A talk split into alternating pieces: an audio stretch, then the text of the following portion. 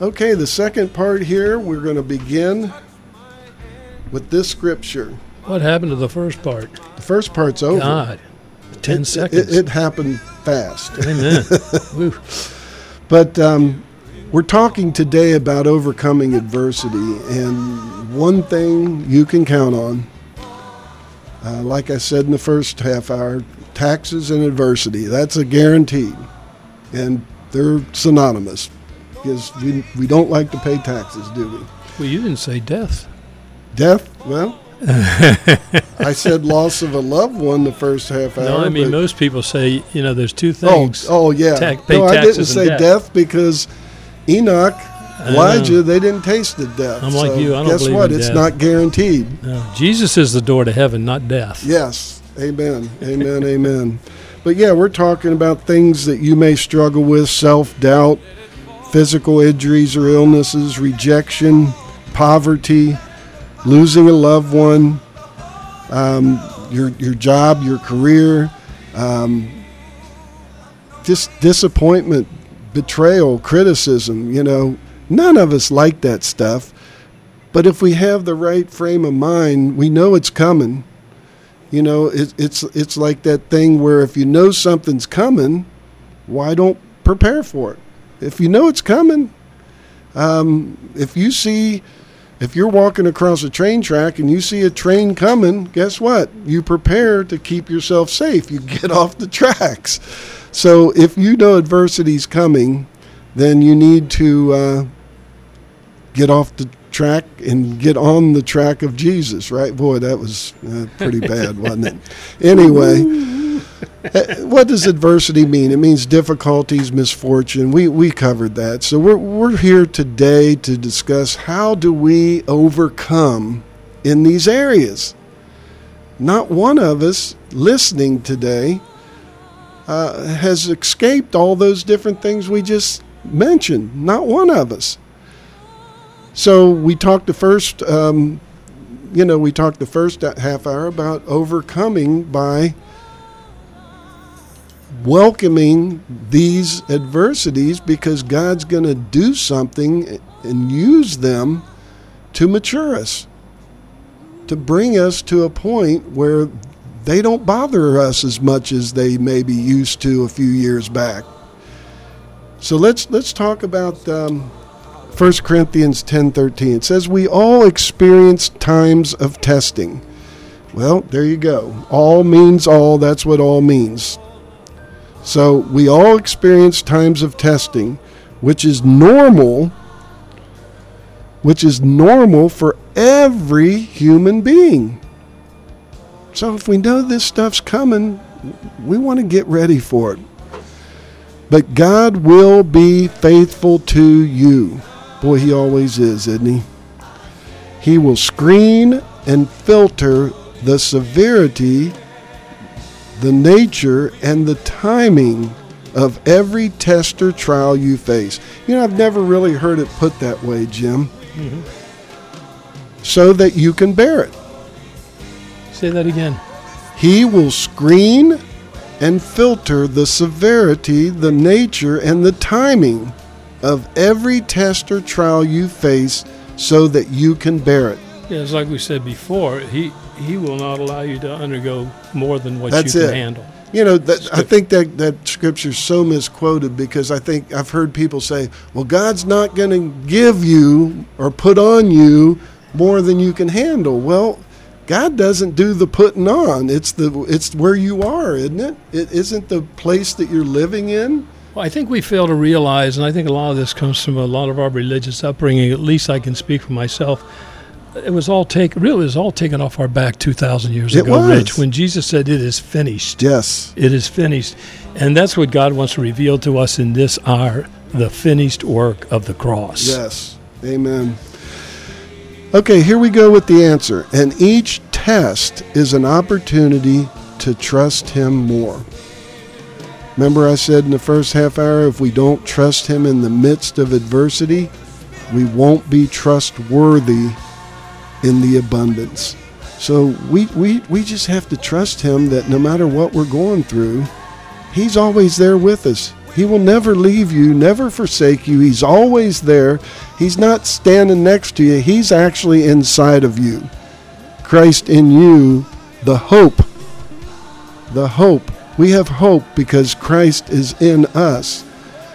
The Holy Spirit dwells in us. Greater is He that is in you than he that is in the world.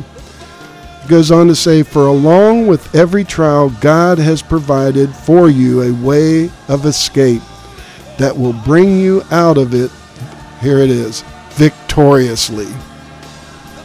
Victoriously. Don't we all want to be victorious in our life, in our everyday living?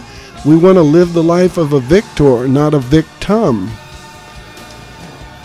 Yeah, I was, uh, as you're talking and as I've been reflecting on what we've been saying for the last half hour, Rich, basically I think what, what the Lord is endeavoring to do here in this broadcast is, and I, did, I believe I just heard the Holy Spirit speak to me, and He said, the first thing in reference to adversity is for my people to change their attitude toward it. And when you start changing your attitude toward it, you stop fighting with it. Yes. Okay? And and many people have themselves convinced that, oh, God put this on me. Okay? Um, and the Lord is saying the first step to walking in victory, like you just said, over the adverse things in our life is to change your attitude toward it. There's, we think so many funky thoughts mm-hmm. when things go wrong in our life, and in in the religious circles that we've been living in and raised in, um, we're so apt to blame God for every negative thing that goes on in yes. our life. Yes. I mean, why is God doing right, this to me? Right. Exactly. And you know, all that comes as a result of a lot of this do-it-yourself religion that we've been brought up in. When you get saved, um, Jesus is now trying to reveal to you what He accomplished two thousand years ago on the cross. But a lot of the religious teaching and training today teaches you um, how you got to do it yourself. Yeah. And Jesus says, no, I've already done it. It's mm-hmm. already finished. But religion says, oh, no, no, no, no, no, no. Uh, you know, you got to get out there. You got to knock on doors. You got to witness. You got to tithe. You got to. Uh, they give you this whole book of rules and regulations, just like the Pharisees used to have in the Old Testament. And basically, there's no difference in the rules and regulations of the modern church today than where the Pharisees were, because much of the gospel, the good news of the gospel of Jesus Christ, is diluted down today, because it's mixed with law and grace. But Jesus says, I only came in grace and truth. I didn't come in grace and law. I came in grace and truth. Mm-hmm. I didn't come to judge you. I came to seek and to save those that are lost. He didn't say, I come to judge. You know, the Father says, I've committed all judgment unto the Son. Mm-hmm. I've given all judgment unto the Son. And the Son walks the earth and He says, I didn't come to judge you. But the Father says, I've given all the judgment to Him. Well, Jesus took all the judgment away at Calvary. Yeah. So He's saying, I'm not judging you. So when you go through these times of adversity, they actually can be a blessing. They actually can be a friend to you. Uh, and start looking at it that way. Come to me because these are opportunities for me to reveal my strength in you. But most of all, a lot of the dark things that we go through in this life, God is trying to reveal the great love that He has for us in these days of adversity. God's always out to reveal His love. You know, I, I felt like the Lord was saying, okay, there, there may be someone that happened upon this discussion today that has never, ever given their lives to the Lord. And man, yeah, there's all these scriptures, whatever, but it, it kind of seems a little difficult to take all this in. The Lord wants you to know today, He, like Jim said, He made it easy. He made it really easy. All you have to do is start seeking Him, start asking Him, and start knocking on His door. And all all these questions and whatever that you have right now, He will, He will give you some answers. Not always that second, but He will give you some answers. And so don't make this more complicated than it really is. Yeah, Rich, you used the word easy, and I'm sure a lot of people thought, oh, yeah, easy, right, uh-huh. But Jesus was the one that said, come to me, my yoke is easy, yes, and my burden is light. That, that right. wasn't some man by the name of Rich that was just telling you that it was easy. Those are the very words of your Savior. Yes. Come unto me for my yoke. Yoke up with me, and you'll find out that when you're yoked to me, I will carry the bulk of the load. That's what a yoke is. You got a team of oxen, okay, and I see this big, healthy, strong ox, and I see this little baby ox that's yoked up with the big one. Well, guess who's doing all the pulling of the wagon? It's not the baby ox. I got news for you. So the Lord says, take my yoke. It's easy, and my burden is light. Yes, yes. So why do we feel all the time that the yoke is so heavy, the bur- or you know the burden is so heavy? It, we need a change of attitude. We need a higher consciousness. We need to tap into the mind of Christ. Paul says you've got to have that mind renewed, and that's what we're talking about here in order to walk in this victory, a renewed mind. Yeah, Jim, and in Hebrews twelve two, um, wonderful verse, says, looking unto Jesus. If the only thing you get out of this broadcast today is I got to get my eyes off my problems and get them onto Jesus, then you have overcome to a degree just with that one thing. Um, Hebrews twelve two says, looking unto Jesus, the author and finisher of our faith, who for the joy, the joy, listen to this, that was set before him, endured the cross, despising the shame, and is set down at the right hand of the throne of God. Looking unto Jesus, who is what? The author. Okay, if he's the author, if you authored a book, whose book is it? It's your book. You authored it, right? If Jesus is the author of We, it says we are living epistles, we are living books. If Jesus is the author of your book, then it is his faith that he is finishing in us. It's yeah. not your faith that you have to, mm, I got to go out and do calisthenics of faith, you know, I got to do this, I got to do... No, it's his faith. His faith is perfect, and he's going to perfect his faith in us. Okay, he's the author and the finisher of our faith. He's not the author of disappointment. He's not the author of pain or loss. No, he's not. He's God not. Doesn't put adversity on us to grow us up like you may have heard from some pulpits. He knows adversity is eventually coming to you, and he gives us a way to handle it in order for us to mature. Breakthrough, uh, Jim, I'm telling you, there's people listening right now that breakthrough's coming to them mm-hmm. right now. Yeah. Yeah. There is an anointing of breakthrough right now that, you know, you are designed to live in peace, love, and joy. That's your divine D N A. It's not disappointment. It's not pain. It's not loss. It's not suffering. It's peace, love, and joy. That's the kingdom. In the Holy Spirit. Righteousness, peace, love, and joy. That's the kingdom of God. We must make a, a decision to live in peace, love, and joy. It's a choice. We have to make that decision. If if something happens at work or at home or something, and it's just not the way you planned it, and you fly off the handle, that's a choice. You made a choice to get angry and yell and cuss and do whatever. That was your choice. Even in the midst of a battle that you're going through, we can choose peace, love, and joy. We will give in to one or the other. One of them's going to win. Choose you this day, Joshua said. Choose you which day? Choose life, not death.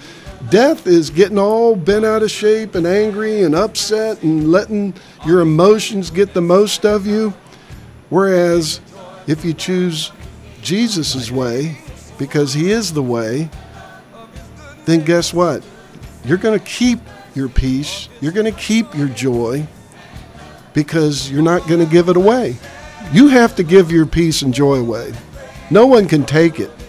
It's you have point. to give it away. Huh? It's a good point. They might try to take yeah. it, but you point. can't. Yeah. Unless you give it away, you can't lose it. So let's get off the emotional roller coaster of ups and downs. One, one minute we're up, one next minute we're down. And, and let's quit letting our emotions rule us and start, like Jim's over here with his arms lifted, soaring like the into eagle. the heavenlies. Yeah. Um, we want the Lord to help us control our emotions, not the old man or the flesh or the carnal man or whatever. The Lord provides us with peace that passes all understanding and unlimited and complete joy. The Bible says, may your joy be full.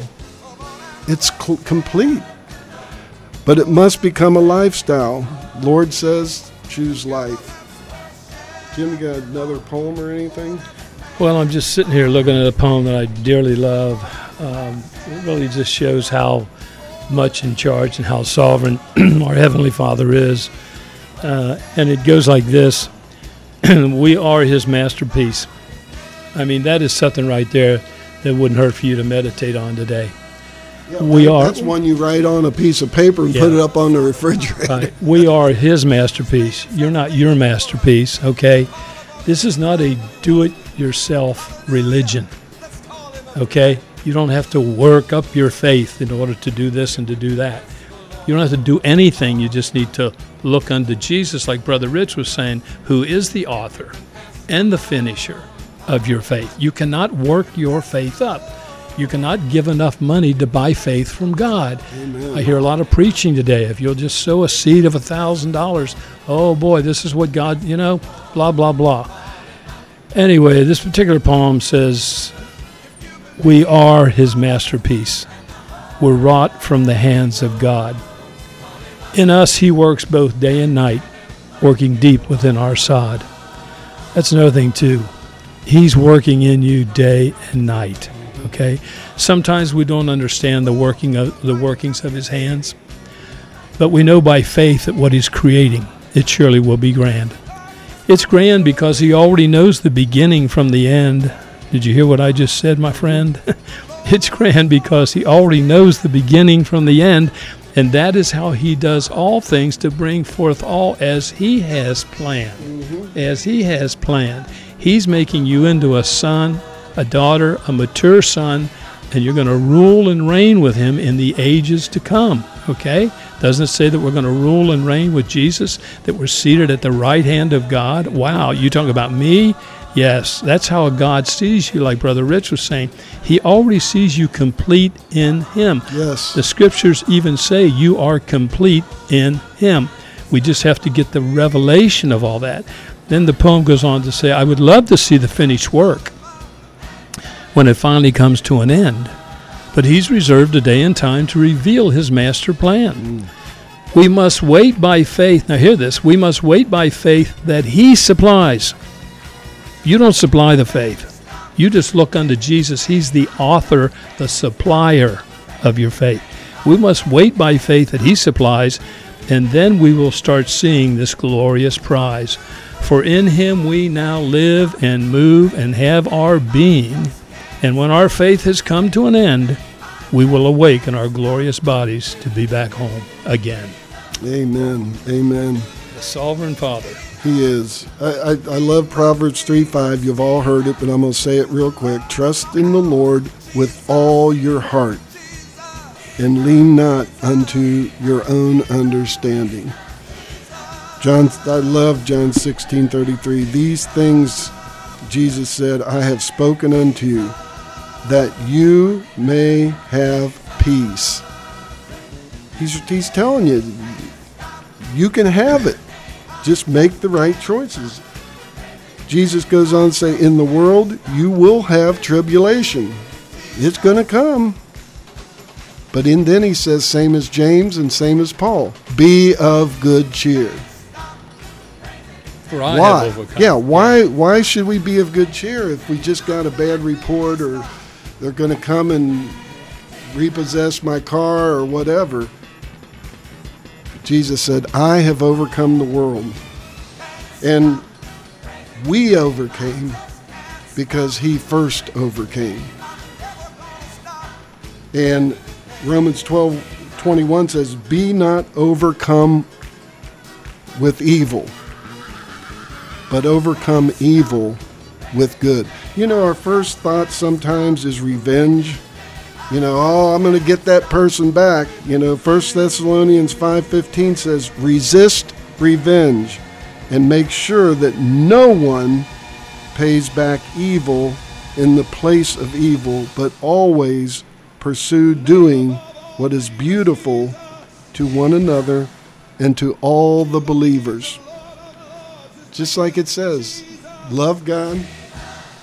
Love God with everything you have and love your neighbor as yourself. Even when he messes over me really big, even even when, oh my gosh, you don't have a clue what this person did. You can you can forgive because it lets you off the hook, not them. You're not letting anybody off the hook but yourself when you forgive.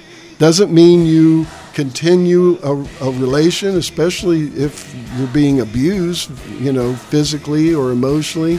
Doesn't mean you stay in that relationship. It just means you got to forgive them to move on. And when you move on, God will help heal all those wounds. And when he heals the wounds, guess what? Uh, you don't even think about that any longer. I mean, if you think about it, it doesn't hurt like it did when it, the wound was fresh. But um, in spite of dis- disappointment, loss, criticism, betrayal, we must praise the Lord and trust that he loves us and wants to bring gain and breakthrough in our lives. But we must provide a platform in which he can build upon. Yeah, I got a poem here, Rich. Um, it said, when the winds of adversity blow, I don't think I read this today. It will either raise you up high or bring you down low. And if you spread your wings of prayer and praise, then you will soar into my new day. But if you keep your wings down by your side, you notice the Lord said, if you keep your wings down by your side, the winds will blow you hither and thither from side to side. So spread your wings and lift them high, and the winds of tribulation and adversity will pass you by. Praise the Lord. Yeah. You know, this is kind of hard for our minds to wrap ourselves around this, but it says in uh, Revelation three twenty-one, he that overcomes, I will give to him to sit down with me in my throne. What does the throne represent? Power, authority. That's what he's talking about there. It's not, there's not some big gigantic throne in heaven where we all sit down in it and praise the Lord. Um, metaphorically speaking, there is, but it's it's it's having the same power and authority that Jesus had on earth. He says, "In greater things you will do, because I go to my Father." He said, if you see me as I am, as the I am, can I put that in? If you see me as the great I am, you will be like me. I mean, all these scriptures in there are talking about a matured saint, talking about someone that has power and authority. I mean, I, I'm just yearning for the day that that we have the power and authority that Jesus had, where we can walk through cancer wards in the hospital and see everybody get healed. Oh boy, that's just too pie in the sky, Rich. Well, maybe it is. But you know what? I believe it. I believe that can happen. I believe it will happen someday, where, I mean, when Jesus, when the, the Lord makes the decision to uh, explode on the scene, and the sons of God are revealed in their fullness, it's going to change the world, Jim. Yeah, well, there's a lot of that going on today. It's going on now, you know, but I'm just saying. Raising the dead and all that is yeah. going on today. Yeah. Isn't it funny that a lot of this stuff is in third, third world countries? Yeah, I know. Childlike faith. There's something about that, well, it's isn't childlike. There? Yeah. Come as a, if you want to enter my kingdom, Jesus said, come as a child. He didn't say go to the Bible seminary and get a P H D, okay?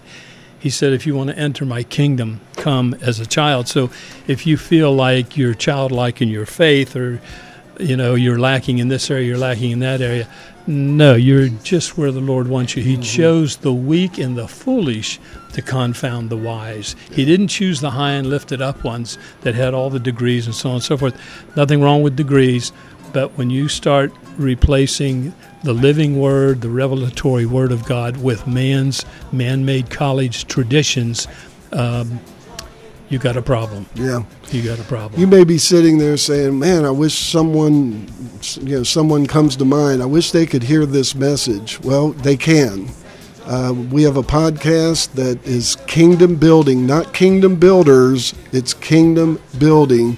And anywhere you can get a podcast, if you want someone to listen to this, just tune it in. Yeah, if they want copies. And if you want copies of any of Jim's poems, um, just get a hold of us at Kingdom Building seventy-three. That's Kingdom Building seventy-three at gmail dot com. Anything else? Yeah, I got one more to close with. Go if I may. It. Here's a poem the Lord just gave me here in the last couple of weeks. Actually, it goes like this.